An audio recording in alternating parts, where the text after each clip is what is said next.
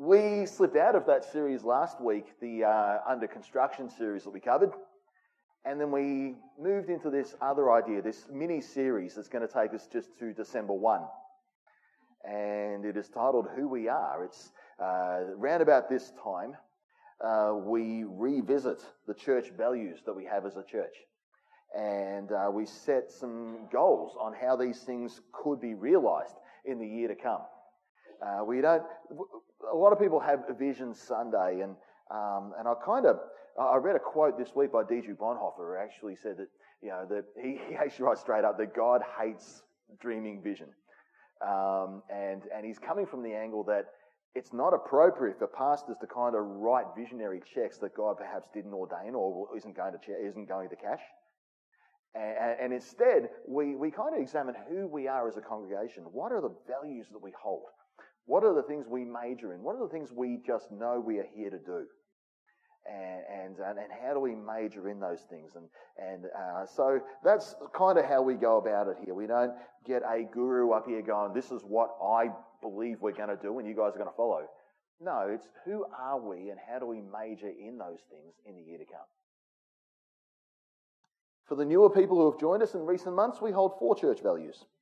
Uh, they are published on our church website and uh, on the information boards out there um, behind the fishtails pictures. Uh, they're important this week. Uh, that um, yeah, we've got those stated there, and uh, we revisit them, we reconsider them.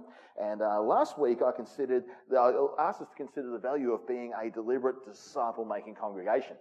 And the feedback afterwards has been awesome. You guys have been really encouraging about that. I thank you for that. Um, uh, look, the honest truth is that if churches don't have a journey, a deliberate journey of discipleship going on, well, they kind of miss the main business of who they are. You know, if churches don't have discipleship going on, they kind of cease to be one. Um, likewise, if Christians don't take up their cross and follow Jesus, if they, if Christians, if you want to, you, you, there's a point where you actually, if you do not have a deliberate journey of discipleship in your life, you'll find yourself hanging around with Christians, but are you one? It's a really burning question to, to consider. Uh, it stops us going through the church motions, as it were, and actually asks us about our sense of followership of Christ. And I use the word journey there deliberately as opposed to the word process. Discipleship is something we deliberately pursue. As a church, we do have uh, systems and resources at our disposal to help it along. We've got Alpha and those sort of programmy things going along. But it will lose power if it ends up simply reducing us to ghosts in a machine. The church is not a disciple making sausage machine that creates clones and is consumed with KPIs. It's a living, breathing entity that builds up fervent Christ followers.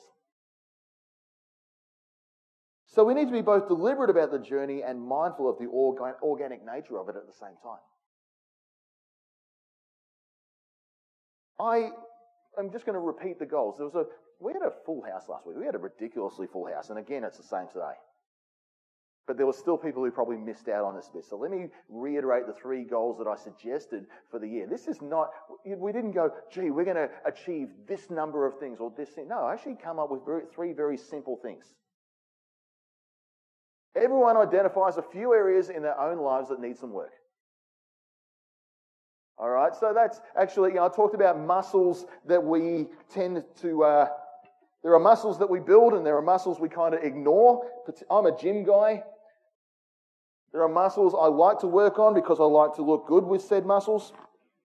There's others that I don't necessarily work hard because nobody sees them. Everyone wants ripping abs, but don't want to work on their back of their legs. Stuff like that. I offered a list. Different things about spiritual formation. Some of those you might identify as muscle groups that you've been working on for years. And you go, gee, as I look at that list, and if you want, if you're going, gee, I need that list, get your phone out, take a screenshot. And some of those you might go, you know what? Those things have been, I am so buff in some of those areas, it's not funny. I am, I am looking good. But maybe some of those look like leg day for us. Maybe some of those look like muscles we, we haven't really taken much time to build on. And uh, so, in the year to come, maybe identify one of those areas and go, Let, let's build on that. Add to the strength that I already have, add to the things that already look good, something else that will actually enhance who I am.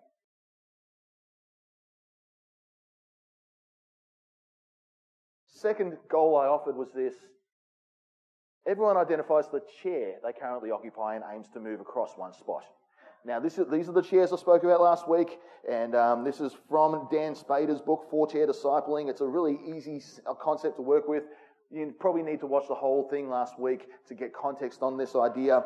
Uh, but people start here in the seeker space, they move across, they become converts, they kind of get an idea that Jesus is real, I'm going to start following. And then we kind of cross this barrier. We get baptized here. We kind of start, you know, doing things that, that look like actual, you know, forward motion. We get to know the Holy Spirit in this space, uh, things like that. Then we step into discipleship. We start learning how to die to self and, um, and, and start working on, on key formation areas in our life. And eventually we go, you know what?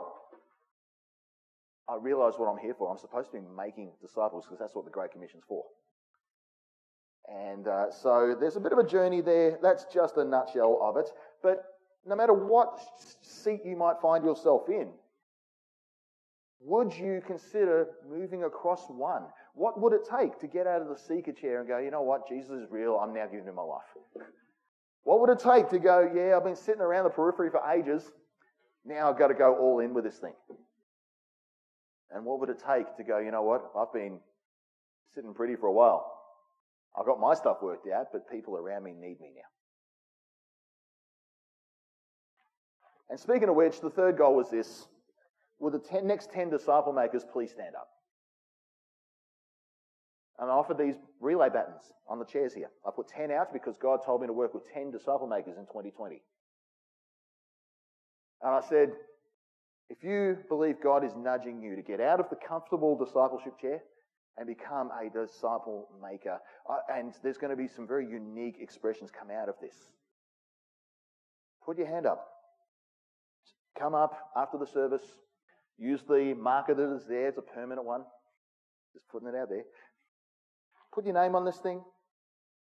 Put it straight back on the chair and leave it there, please.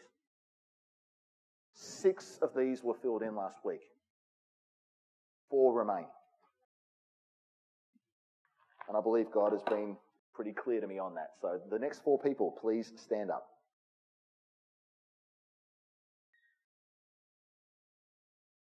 The next value for us to consider is this. We are committed to intentional mission, and that has been the theme of the day this morning, hasn't it? When we think of mission in churches, and I've been around church life for quite a while now, It can be a common practice in many church circles to hear the word mission and write it off as something that we either write a check for or leave to the more suitably gifted, leave it to the experts. Some of that is actually correct on, in both theology and practice. I'll give credit where it's due. Peter has already talked about about the about the missions journey you know that, and and that's going to be an exciting journey we go on it's actually appropriate for the western church to kind of write some checks and do some support in practical and prayerful ways to the churches in other nations and to the missionaries in other places it's not always appropriate for us to get right up there and do the missionary work in those neighborhoods we an article I read this week actually said people who come from the West into the Near East, for example, they operate as midwives, not the birthing people themselves. They're the people that actually uh, come alongside the workers that encourage and equip and offer um, assistance and, and offer, um, and, and, offer a, a coaching and, and be on hand for the people who will actually reach the culture a whole lot better than we ever could. The article I read was actually critical of Western people going in there doing Western mission, sharing a Western gospel, trying to plant Western churches, and expecting a Western outcome in an Eastern space. And that's even when we go in January, we are, you know, we would love to see some people come to faith in that time. We did vocalize that in our planning on Friday. But we understand we are there to encourage the brothers who are there, to, to equip them with stuff that they don't know just yet. They're still a young nation in, church, in, in Christianity. There's things that, they, that, that we've been asked to specifically speak into when we are there. So we understand that we operate as midwives when we do that, and, and, and we, we, we support financially, which is probably the most practical way that we should be doing that from the West to the other nations. So, yes, that is appropriate. Write a check now and again. Yes, have a missions department in a church that is financial as much as it is practical. Leave it to the gifted. Yep.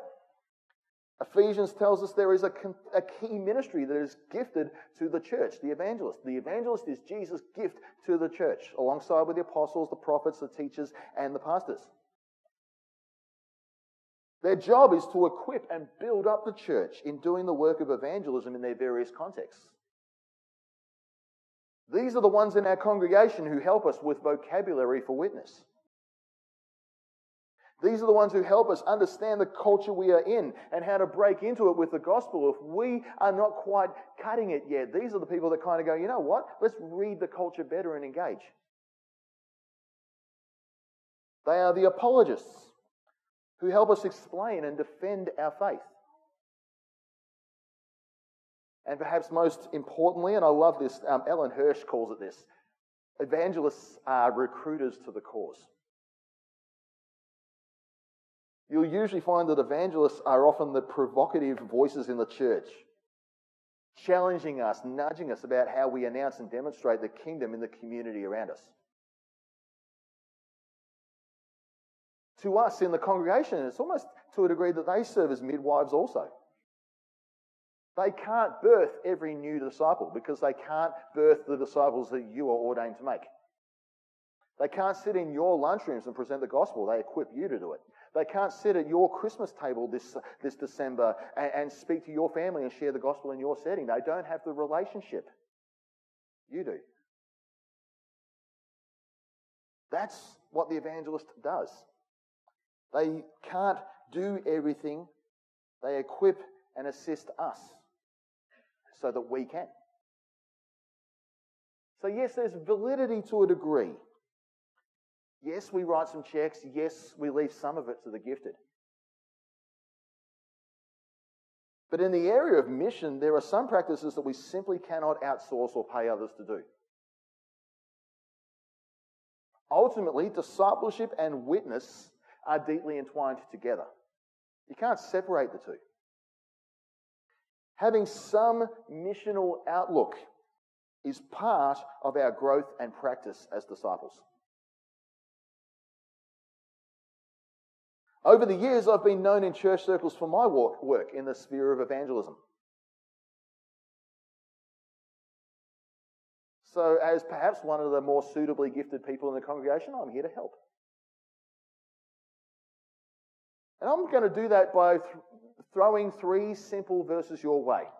Three simple Bible verses and just thinking these through briefly.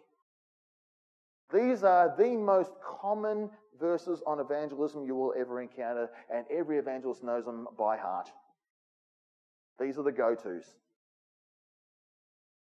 There's so many other ways we can do this, but simplicity is always key. And I happen to be seeing, seeing these in a fresh light now that we, our discipleship chairs have been established. 1 Peter 3, for me, is the best way to start. Verse 15 and 16. In your hearts, revere Christ as Lord, and always be prepared to give an answer to everyone who asks you to give the reason for the hope that you have. And do this with gentleness and respect keeping a clear conscience, so that those who speak maliciously against your good behavior in Christ may be ashamed of their slander. You may hopefully remember this verse from the Bells model we spoke of back in last January, because we all remember what was preached in January, don't we? We talked about Mike Frost's concept of living questionable lives. In context, this verse is a call for Christians to live a life that is different and refreshing to that of the unchurched world around them. The church has been called to live out such amazing lives that the pagans take note. And even though they are operating in opposition and persecution, there's going to be a part of them that can't deny what you have. It's not a call to campaign for their rights and freedoms, but to live as apologists and living examples of what true Christian faith looks like. The greatest element of that apologetic is the hope that we all walk in. Hope, when it is understood well, will make us carry ourselves in a noticeably and refreshingly different way. When you have hope, you stand differently. You carry yourself differently. If you have no hope, it is visibly evident. There is something tangible. If you have hope, something tangibly is different about you, and people around you will take note.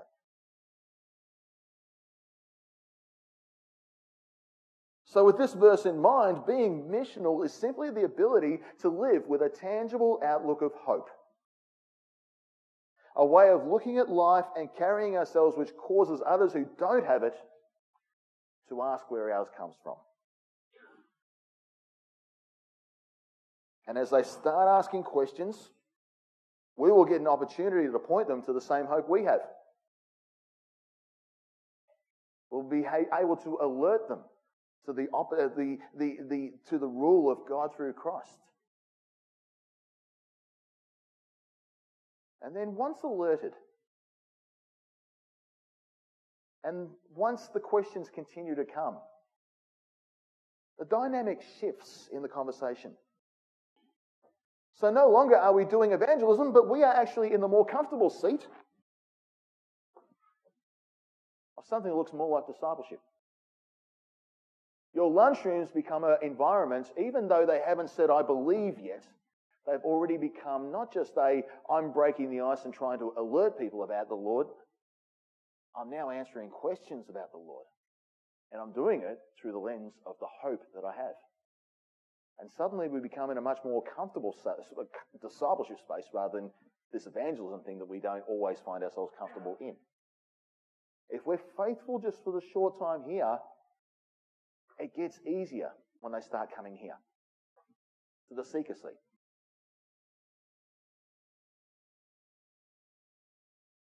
And you will see more and more people come to this chair. The more that you are able to demonstrate that you have a Christ shaped reason for the hope that you have. And that you are able to articulate the hope that you have in Christ. at its most basic level in a way that we can all do this as long as we have hope. Being missional is being a beacon and a carrier of that hope to those who are not in a chair yet. Hopefully, that is simple. If you've got hope, you can be missional. My next governing verse is this Acts 1 8. You will receive power when the Holy Spirit comes on you. You will be my witnesses in Jerusalem and in all Judea and Samaria to the ends of the earth. This verse for the disciples was anticipating Acts chapter 2, the day of Pentecost, where the Spirit is poured out in a powerful, miraculous, prophetic way. This is not a moment that defines their salvation. They were already disciples of Jesus. They're already following Christ. They have already received the Holy Spirit that saves them because Jesus breathed on them earlier. It's a moment that equips and emboldens for witness. And this is not something that only evangelists get. You'll receive power if you've got the gift.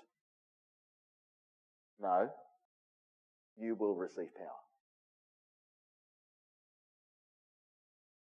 And as we see throughout Acts, you look at the Samaritan Pentecost when the, the Holy Spirit is poured out on the disciples at Samaria. You don't even have to have a whole heap of your faith worked out to receive the, the Spirit either. This power and this awareness is something I believe is part of the second chair journey. Peter's gospel account Brothers, what must we do? Repent, believe. Repent, be baptized, and you will receive the Holy Spirit. Interaction with the Holy Spirit is a convert stage thing. It's why it's part of the Alpha program. It's why it's part of our elementary course. Because it is an equipping that comes to converts.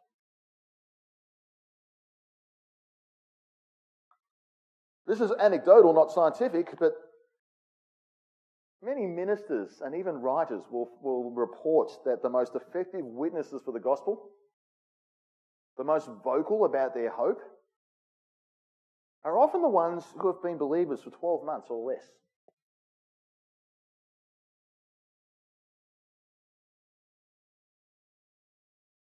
When it comes to being a witness, when it comes to being mission, missional, converts, second chair people, people have known Jesus for as little as a day. I've seen it happen. Know enough and have enough in them through the Spirit to do evangelistic things.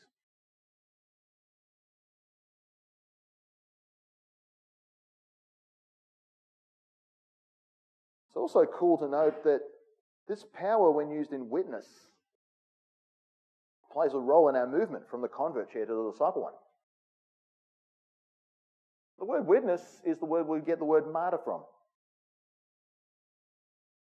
There's an element of dying to self that takes place when we open our mouth and proclaim Christ. There's an element of denying ourselves and elevating Jesus that comes when we lift our voice about Jesus, right?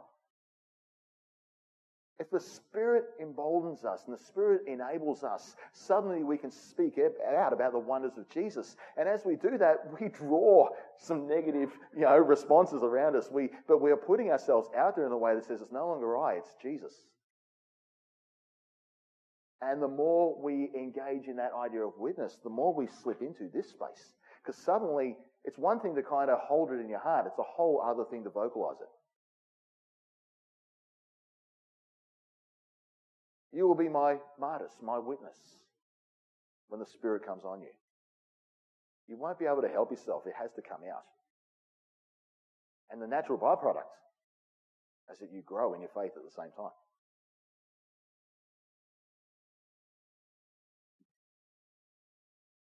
Final verse, Matthew 28. Jesus came to them and said, All authority in heaven and on earth has been given to me. Therefore, go and make disciples of all nations, baptizing them in the name of the Father and the Son and the Holy Spirit, and teaching them to obey everything I have commanded you. And surely I'm with you always to the end of the age. Scot McKnight, I presented his definition of a disciple last week. He offers a bit of commentary on the Western church. And he observes like almost like two extremes of church life. There are churches that he calls like a satirical model. They're all about just sealing the deal. You know, the culmination of every sermon every Sunday morning is about have you received Jesus or not? And if you have learned nothing else throughout the day, we celebrate the fact that one or two people gave their life to Jesus each week. Often there's a lot of KPIs attached to that behind the scenes and all this other stuff, but there are churches that just focus on getting people to say a prayer or getting people to that choice where they get saved. Salvation's a process, it's a journey. It's not necessarily a, it can be a moment. It, it starts in a moment, but it's a journey. But a lot of people are happy just to stay there and go, they prayed a prayer, everything is fine, set and forget, let's walk away, let's next disciple, please. He's a little bit critical of that. Others, he says, are all about preserving good doctrine and ensuring their congregations know all the things. They will use statements like, We are a teaching church to describe themselves, often as a way of defending the fact that someone hasn't found Christ in their building in decades. Two extremes. Scot McKnight is a little bit cynical because he calls that the satirical model and he calls this other one the evangelical model. There's a lot of churches in the far, in, in, in the religious right that kind of sit in this space. Haven't seen someone come to faith in years. But are happy to be who they are because they know all the things and preserve all the things. I believe the Great Commission, Great Commission is a pathway between the two extremes. It is built on the premise of go and make disciples and baptize and teach them. This doesn't mean get everybody to pray a prayer and everything is fine. It actually means engage with a person by being a beacon of hope, alert them to the reign of Christ, and then invite them up to the first chair where the discipleship journey starts and keep working with them. None of that needs an expert. The stats suggest the opposite. If you think I'm out of my depth of bringing somebody from out here to here, no, you are, no matter what little you know, you are already sufficiently equipped to play a role in that journey. Everybody at the most basic level has the capacity to be missional. As long as Jesus is Lord, you've got something to say. As long as the Holy Spirit is active in you, you have something to share.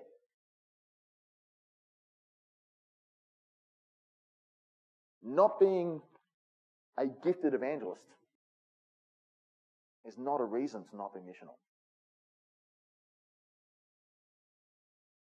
Last week, I offered that list that you took a screenshot of just before about discipleship. And I'm going to do a reflective set of questions even now for us now when it comes to the area of mission. Let me ask these burning questions. Have we given in to the write a check and leave it to the experts mindset? It's the idea that says, you know what, there's other people that do that stuff. I just kind of facilitate it in the easiest way. I'll just pray for the experts. I'll just, I'll just handball my responsibility and leave it. Have we fallen victim to the handball mentality? How well do we demonstrate our hope? How well can we articulate the reason we have? How would you describe the hope you have?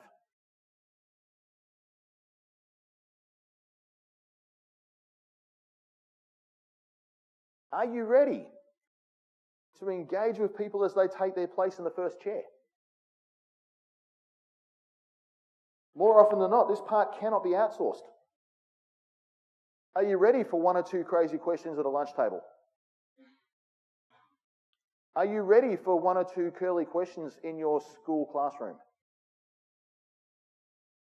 Are you able to engage with a few areas of Christian living and Christian worldview and how it operates in the face of the pagan worldview around us? Have you got a willingness to engage in questions that come your way? Because they will come. I remember being 21 trying to rationalize the Martin Bryant shooting that took place. To a bunch of people older than me in the room and, and, and just trying to work out. This guy goes, So someone like Martin Bryant could find faith and, be, and make heaven his home. And I'm like, I was in a hurry to go, yes, such is, why? Because I was in, in this way going, I just want to highlight the power of God that even the worst sinner can find Jesus. Yeah? Tone deaf to the room because the next thing he goes, he eyeballs me and goes, Well, if heaven can inhabit, if he can inhabit heaven, I'm not one, I don't want to go there. Do we have readiness for the questions that come and how we navigate choppy waters that people come our way?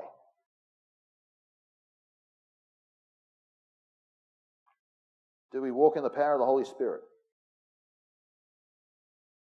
I'm not asking if you speak in tongues or prophesy, even though I am in the continuous camp and believe in those gifts. I'm asking if the Spirit emboldens and informs your witness. Are we stuck in the extremes of church life that robs us of the power of the Great Commission? The erroneous outlooks. Yeah, let's just get them saved and I can walk away, job done. Or, it's not my job, not my calling, not my gifting.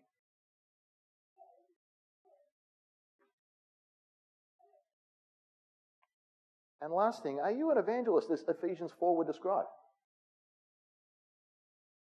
Are you making yourself available in that role? Are we making appropriate use of you? I'm going to take 60 seconds. Look at those. Grab a screenshot, think them through. Let's reflect for a moment.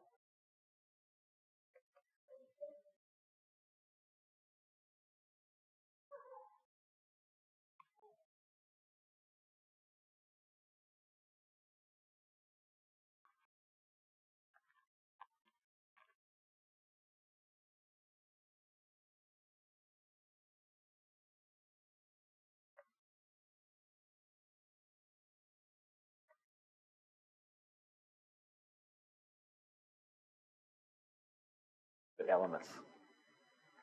All right, watch this space with the revitalized missions team. That's going to be awesome to watch over the course of the year. There's going to be uh, things going on there. There's some good stuff happening, and uh, I can't wait to see how that takes shape. We're just weeks away from this missions trip to the Thai Burma border. And the 2021 one will also happen. There's already people showing interest in that. So uh, just be praying about whether God wants you to be part of that and, and stay tuned for the reports that come back. And what we, I believe what we learn in this one in January is going to show us a lot for future trips as well. There's other opportunities also opening up to us in that space as well. So just be considering that in your heart and praying for us as we do that. If you're an evangelist, we need you. We need you to provoke us. We need you to, to nudge us, to wake us up. If you are equipped as such, we need your apologetic. We need your defense of the faith infused into us. We need you to be speaking into the life of the church. And we kind of need to know that you are being used in the right way. Every congregation has an evangelist in their midst, at least one, a number of them at least. Not all churches make use of those people.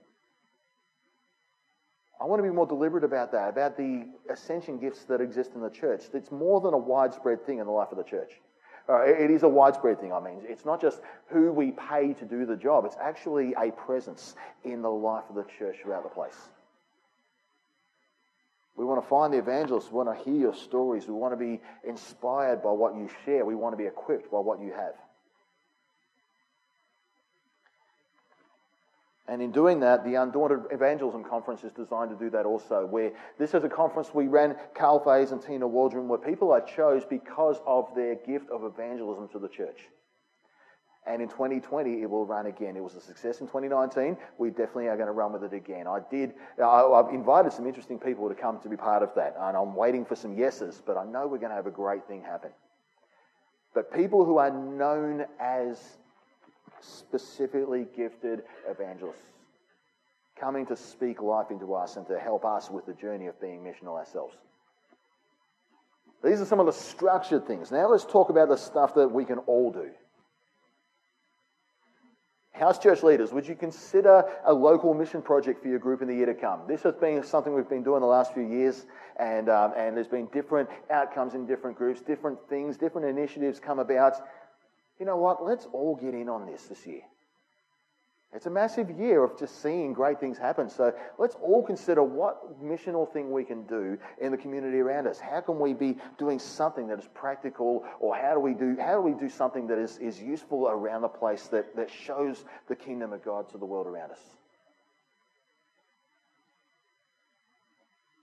While you're at it, would you make space in your discussions over the year to discuss the hope you all have? By doing this, I was, I've been attending the Karen study group on a, on a Sunday afternoon. And they have testimonies going on all the time about what God is doing in their life right now. Some of the other house churches in our, in our structure also have allocated testimony times in their groups. You know what those things are doing? They're sharing hope. They're demonstrating hope. They're articulating hope. They help us actually learn how to speak about what God is actively doing in us at the time. Can I just encourage us all? Find ways of speaking out and articulating the hope that we have amongst ourselves. Practice using it amongst ourselves and in, in the environments we have. So that it becomes second nature when it gets asked to us outside of that space.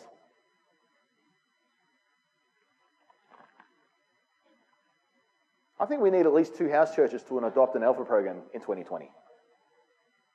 Alpha is likely to run twice next year. And would some of you consider following the lead of Matt and Cell's group this year?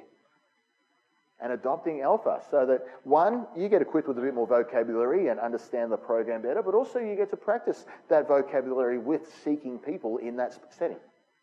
And probably have a chance to bring some seeking friends along for yourself as well. Can we perhaps look at that as an option for the year to come? And my big one for everybody. If everybody is moving across one chair, if our discipleship journey is that everybody moves across one chair, suddenly we're going to, we have a very vacant one all of a sudden. And as we all move across one across, I'm going to ask us and remind us through the course of the year are you first chair ready? And if you're not, what do we need to do to help you with that? Practicing evangelists in the church, your job is to help us be first chair ready people. Undaunted will help us become un- uh, first chair ready people. My job as an, as an evangelist, I, I, can show you how to do some of that and speak into different situations. We want to work together and actually get, you know, there's a spare seat now for the seeker. So let's look to see those things occupied. And are we ready to start speaking to those people when they come into our, into our spheres of influence and into the ministry spaces that we have? We're going to encounter a whole lot more seekers in the year to come. There's stuff unfolding in the life of the church right now that I will share coming soon that is going to create a space for the seeker. What do we all need to brush up on in order to speak into those situations? What do we need from the Holy Spirit as we do that? What do we need from Him in order to do that? And the last thing, let's get on board with the deliberately missional things that our congregation just does. Solid Rock Cafe is an institution, a prime spot to share hope. The youth will have outreach elements. They may call upon the congregation for extra help and support at times. We just might need the manpower. In fact, they do need the manpower, by the way. They probably could use a few more leaders. And it's going to be a very missional ministry next year, so let's consider that, please. Fishtails, what more can be said about that this morning? How amazing is that ministry? There's going to be some missional stuff with our women's ministry, and, and we have the attention of the city with the fortnightly Bevers with Your Bros event.